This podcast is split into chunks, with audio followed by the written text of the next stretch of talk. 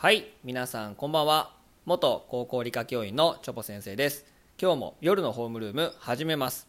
よろしくお願いします。えこのチャンネルでは朝のホームルームの時間帯では自己啓発系の話であったりえ時事問題やただの雑談みたいな話をしております。夜のホームルームでは生物のこと科学のことえ教育問題について主にお話をしております。気軽にコメントいただけると嬉しいですのでよろしくお願いします。はい。えー、今日の夜のホームルームのお話はですね、えー、5月10日から16日は愛鳥週間ということで野鳥の保護を推進し野鳥を大切にする気持ちを広めるために、えー、1950年に設けられました、はい、それの今日は4日目ということで、えー、月曜日からですね野鳥のこと鳥のことについてお話しておりますので、えー、今日もね鳥のことをよ深く知ってえー、野鳥の保護をね推進して、まあ、野鳥を大切にしようという気持ちをね強く持ちましょう。はい、で鳥の鳴き声にはですね、えー、さえずりというものがありまして、まあ、主に繁殖期にオスが出す鳴き声で、まあ、あのあるパターンが何回も繰り返されるのが特徴ですので、えー、まあ、昨日もですね、一昨日もですね、いくつかの鳥のさえずりを聞いていただきましたけども、えー、皆さんね、復習はしてますでしょうか？ねえ合計でもう9種類ほどサイズロギ皆さんと一緒に聞いてるわけですけども、まあ、今日も聞いていきますけども、え、しっかりね聞いて、まあ、覚えて約10種類覚えれるともうれっきとしたバードウォッチャーとして名乗ってもいいというレベルですので皆さんもね今日もねしっかりさえずりを聞いてですね鳥の気持ちになってああ春来たなということをね感じ取りましょう。はい。それでは早速今日の 1, 1種類目いきたいと思います。これはですね、皆さんね、もうね、耳にしてるはずです。はい。もう最近特に多い。はい。ということで、いきますね。1種類目。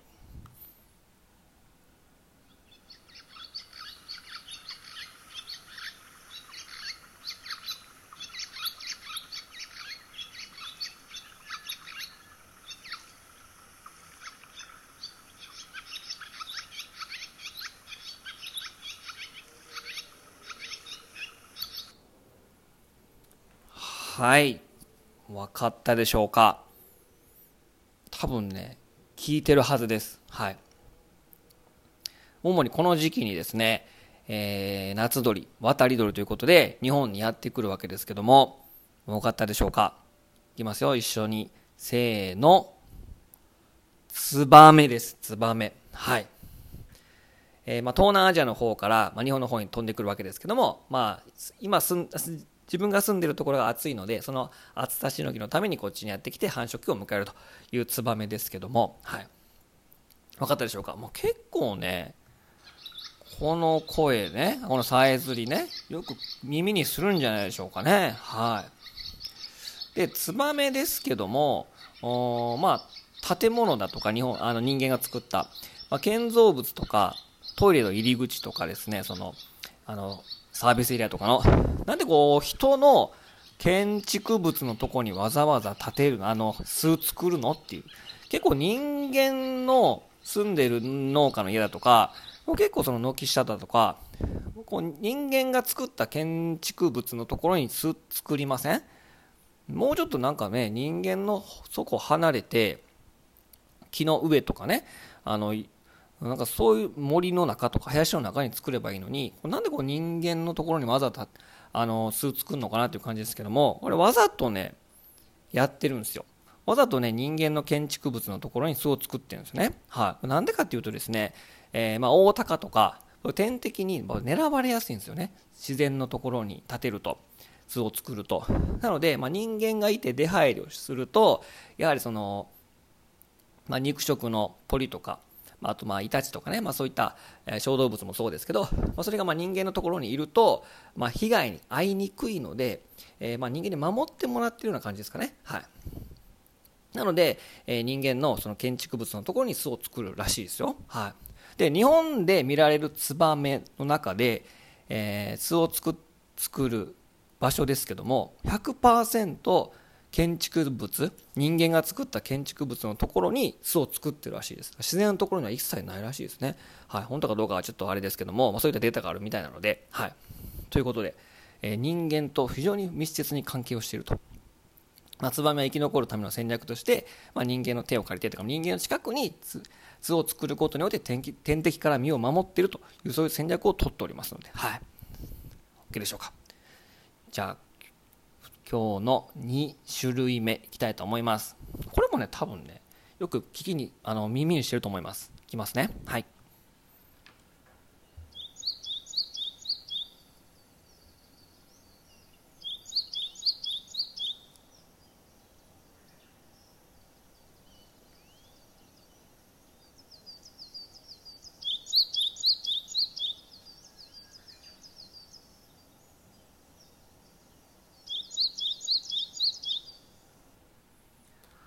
はい。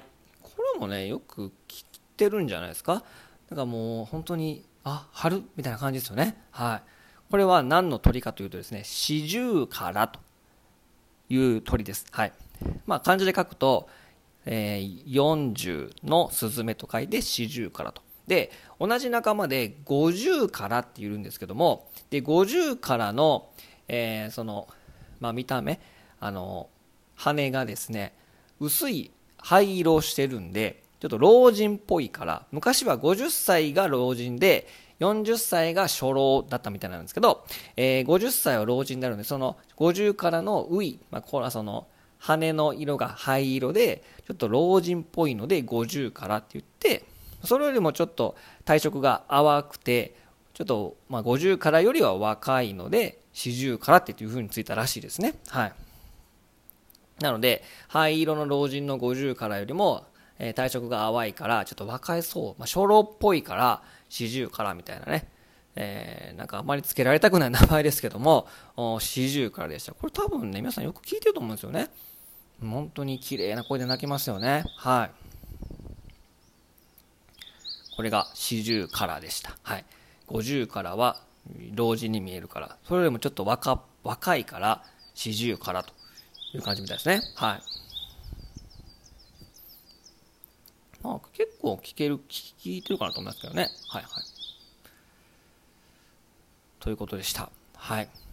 これが四十からですね。四十から。まあ、概要欄のところにも、おまあ、ウェブの図鑑のその鳥の説明のあのリンクも貼っておきますので、どんな鳥なのか、どんな姿してるのかというのをちょっと確認していただければと思いますので、はい。じゃ続いてですね、続いては、これいきましょうかね。これちょっと私が個人的に好きなあのさえずりなんですけども、ちょっと聞いてみてください。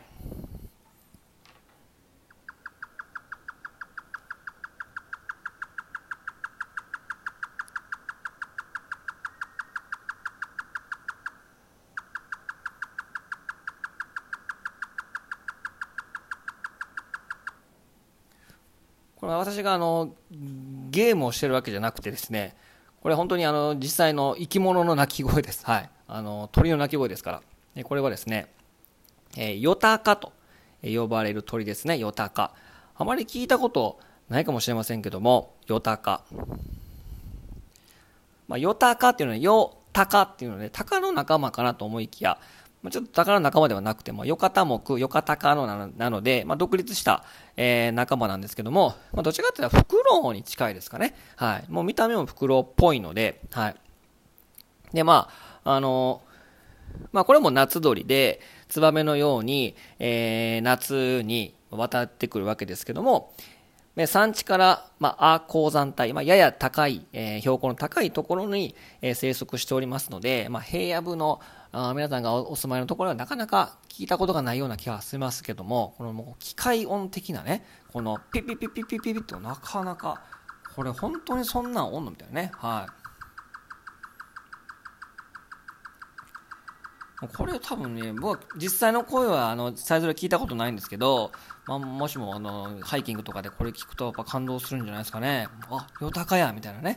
うん。やっぱこう実際にこうさえずりを覚えて、えー、フィールドに出かけて、そのあのさえずりを聞くと、なんかそう感動2倍します。2倍ぐらいになりますよね。あ、あ覚えたやつや、みたいなね。あ、あれはみたいな、なると思いますので、ぜひね、ちょっと山登りとかね、ハイキングが趣味な方は、はい。この機械音が聞いたら、これはあの、非常音ではなく、ちゃんとした鳥の鳴き声ですよね。ヨタカという鳥です。はい。じゃあ、今日の最後のさえずりをいきましょうかねはいこちらです。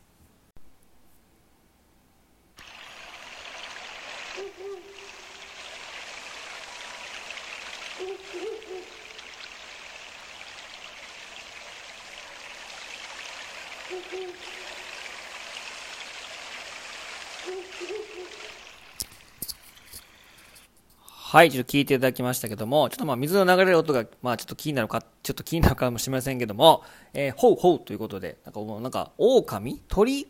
何の？声って感じがするかもしれませんけども、えー、こちらですね、フクロウです。フクロウ。あの、ハリーポッターでおなじみの、はい、フクロウですね。はい。えー、大きさもだいたい50センチ前後なので、まあ大型の鳥かなと思います。で、流鳥です、流鳥。流鳥って何ってことですけど、とどめるに、書き留めの留めに鳥と書けて流鳥と呼んでですね、えー、ツバメとか、えー、先ほど紹介したヨタカとかは、えー、まあ、夏に渡ってくる日本に渡ってくるわけですけど、えー、流鳥はもうその場にずっといて繁殖もするしその場にずっといる鳥ってことですね。はい。なので、え、まあフクロウはもう森の守り神的なことを言いますよね。まあ、平野部にいて。あ平野部じゃなくてあの山間部にいて。はい。なのでさ、その、フクロウのこのホウホウっていう声ね。はい。このホウホウっていうことが、えー、もしもその、皆さんのお住まいの近くのその、林から聞こえてきたら、もうフクロウはその場にずっといますから、えー、ずっといます。はい。ということで、まあ、守り神的な感じですから。はい。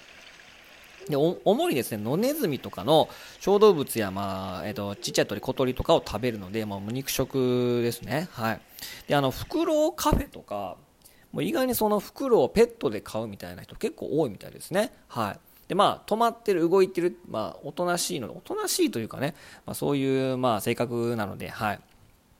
で、ペットだと、まあ、大体10万から50万ぐらいで、えー、買えるみたいで、割とちょっと人気みたいですね。はい。で、まあ、さっきも言いましたけど、餌が、えー、野ネズミとか肉を食べるので、はい。だからその、鶏肉とか、あと何ですか、その牛肉とか豚肉とかは、まあ、生肉してあるものは、まあ、血が抜いてあるので、もう食べないみたいですね。ほとんど血から栄養を取るみたいなので、なのでまあ、生きたネズミを捕まえるわけにもいかないしどうやって餌のとこ処理して餌のことを課題をクリアしてるのかなと思ったらアマゾン見てみたら売ってました。ネズミの冷凍セットみたいなあのパック詰めのやつ。はい。まあまあまあ結構はい。ちょっと衝撃的だったんですけど、まあ、結構その10匹入りか何かで1600円ぐらいで売ってたのではい。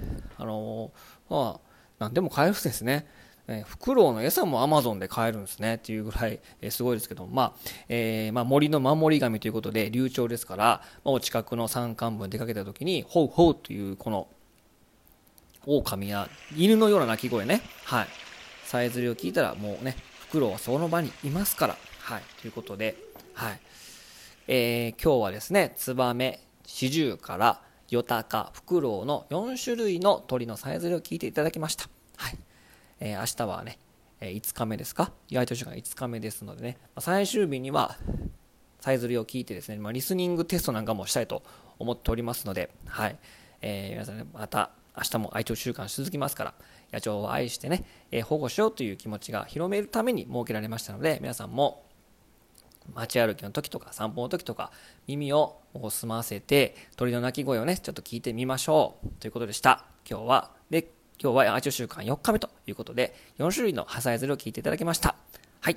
それでは、明日もまたやりましょう。それでは、バイバイ。おやすみなさい。